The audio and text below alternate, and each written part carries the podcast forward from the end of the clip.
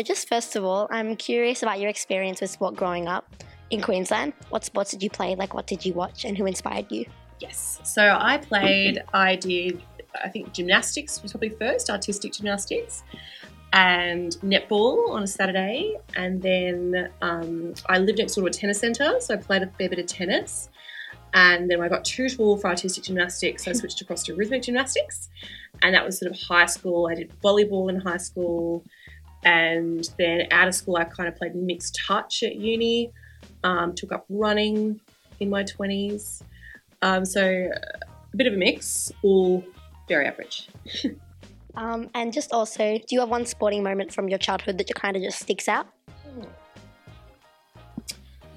Look, I think there's there's lots. I'm trying to think of a formative one. Vicki Wilson came to our school um, when I think she might have just retired as as captain of the Australian netball team, and that was Oh, wow. very exciting.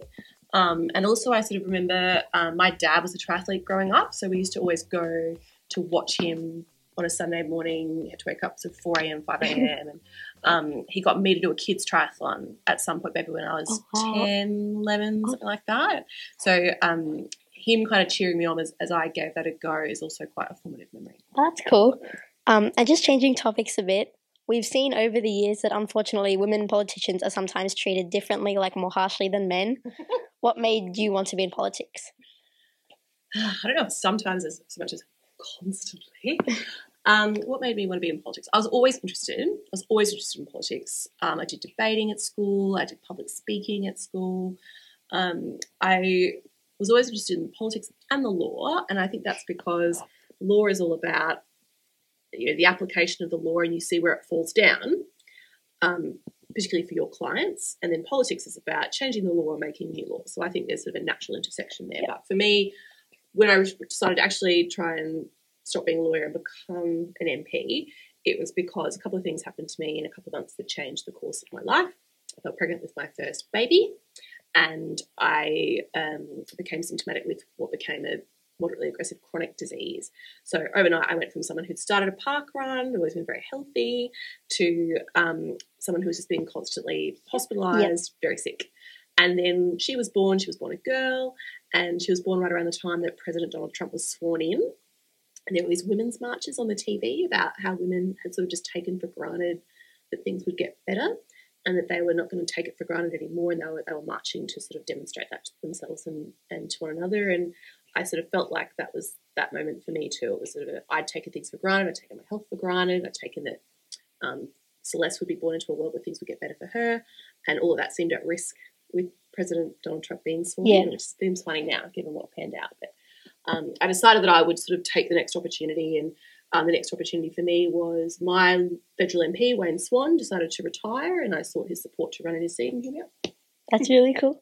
That's I guess that's a bit how I started her. I was like annoyed with like kind of how everything was going and how women were treated. That's right. I think that drives a lot of us. I Yeah. think like a lot of my colleagues have a similar story where there was one um, catalyzing moment for them, and that's what made them actually decide to run for Yeah.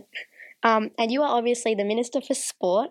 So over the next decade, we have a lot of um, important women's events coming up, like the Women's Football World Cup this year, and then we've got the Commonwealth Ga- um, Commonwealth Games 2026, the Women's Rugby World Cup 2029, and the Brisbane Olympics 2032. What do you think is possible with these events? Um, it's the, the green and gold runway. Like I can't believe my luck that I get to be the sports minister um, through all this because it ends with, like you say, an Olympic and Paralympic Games in my hometown, and getting to be one of the stewards of what we do to prepare our kids, our people, and our country, and what we want it to look like in the eyes of the world in 2032 is a really powerful opportunity. And um, Celeste, my my baby girl, is now six, and I have twin boys who are two.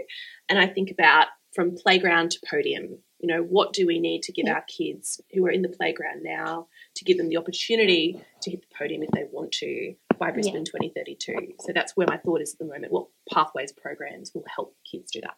And actually, just with the Women's World Football World Cup, last July, you and I were both at the One Year to Go event here in Sydney. The FIFA Secretary General Fatma Samoura said that day, And today is an opportunity also for me to make a plea to the government of Australia in particular, because right after the last whistle, you will see a huge increase in the number of young girls who would like to uh, to register to play football, and uh, it's time that we start from now on making sure that they have the um, uh, facilities available to allow them also to become one day football stars. How is the government um, helping to get Australia ready now for all of the girls and women who will want to play football after it's over? Yes, and I really think most Australians have no idea what's about to hit them in terms of how big an event this is. It's the third biggest event in the world. Um, so I think Australians are about to have an almighty great shock. Um, we've been working with Football Australia and um, the FIFA Women's World Cup organising group about what kind of legacy will be left for people in Australia after the World Cup moves on. And we've got some good programs that will help kids who might not otherwise have been able to afford to get into soccer or to football um, that will be available for them, um, particularly kids from um, multi, multi, cold backgrounds, culturally linguistically diverse backgrounds, and um, kids who are refugees and new migrants to the country. Um, so I'm excited about those programs rolling out, which we're looking at in conjunction with Football Australia. But what I'm hoping is that, like you, I'm sure, that it will give women's sport in this country some serious momentum um, and that everybody, particularly corporate sponsorship, all that kind of thing, will come to the party and help fund women athletes in months and years to come. Yeah. Um, and if we just think ahead to the Olympics in Brisbane 2032, girls my age now will be in our early 20s, which is crazy. Yeah. And there are so many sports um, where they could represent Australia in, Yeah. not just the obvious ones like the swimming and the athletics, but everything from skateboarding, volleyball, handball, possibly even breakdancing and lacrosse as well, which is really cool. I like the rock climbing. Oh, yeah, that's true. Rock climbing too. How do you think that the government can kind of help those lesser known sports to um, just be ath- uh, be sports for like girls like Yeah. my age and boys my age now to be able to compete in?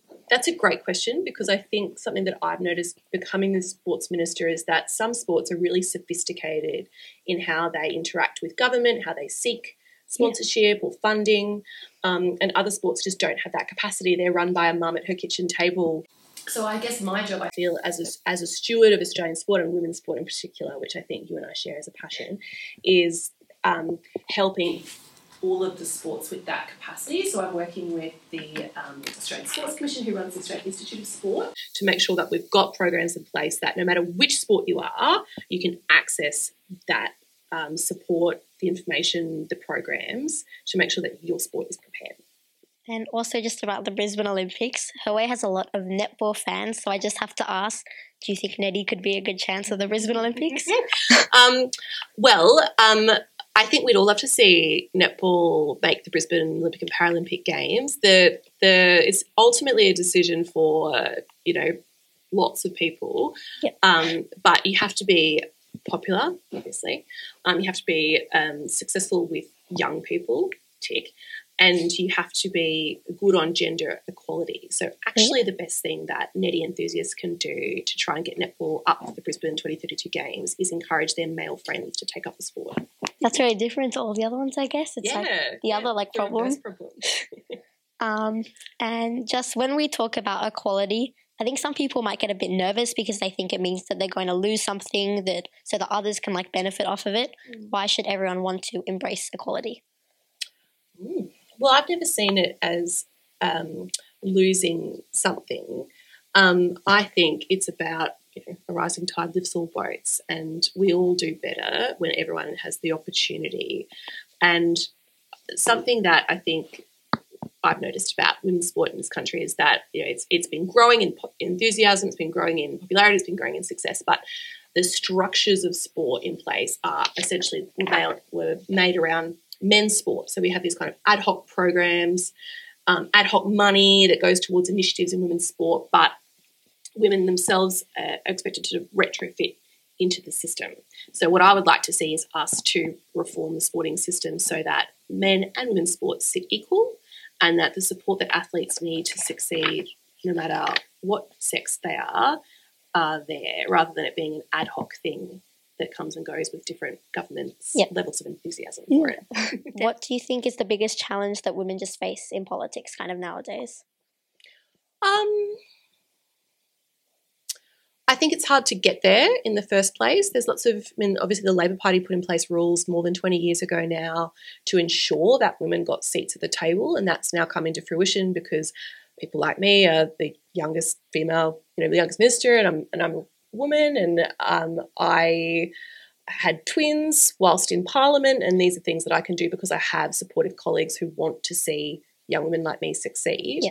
Um, I think something that is turning people away is social media and how derogatory and cruel and abusive people can be online. They say things they wouldn't put their name to in real life. Yeah. So I think that we're sp- still probably paying a bit of catch up in how we support everybody online in a way that still gives people their democratic voice, but doesn't turn off so many um, women of calibre and quality that we don't get the kind of representation that we want in the federal parliament. Yeah. And I know it's kind of similar to that question, but what would you say to young women and girls that want to be in politics, um, but are perhaps worried about maybe not being treated equally? Um, well, I mean, I sort of would point to look at the opportunities that I've had. You know, I was the youngest woman in the House when I got elected. I'm the youngest minister now. Um, I've had twins in the Parliament. Um, I would not have been able to do that if I had felt like it wasn't a place where I could succeed. I have a great boss. The PM is super supportive. Um, I have a lot of colleagues who have done this themselves. You know, people like Tanya Plibersek had her babies in Parliament last government, and and she's around people like Katy Gallagher, Penny Wong, all the same. They're around to make sure that people like me get thought of and um, given the supports that they need. So I would say um, yeah, it can be pretty rugged, but so can a lot of industries. And if we don't have people showing up and taking their seats at the table, we will not get the policy change that women want to see in this country. Thanks for listening. To support Her Way, visit the link in the description section.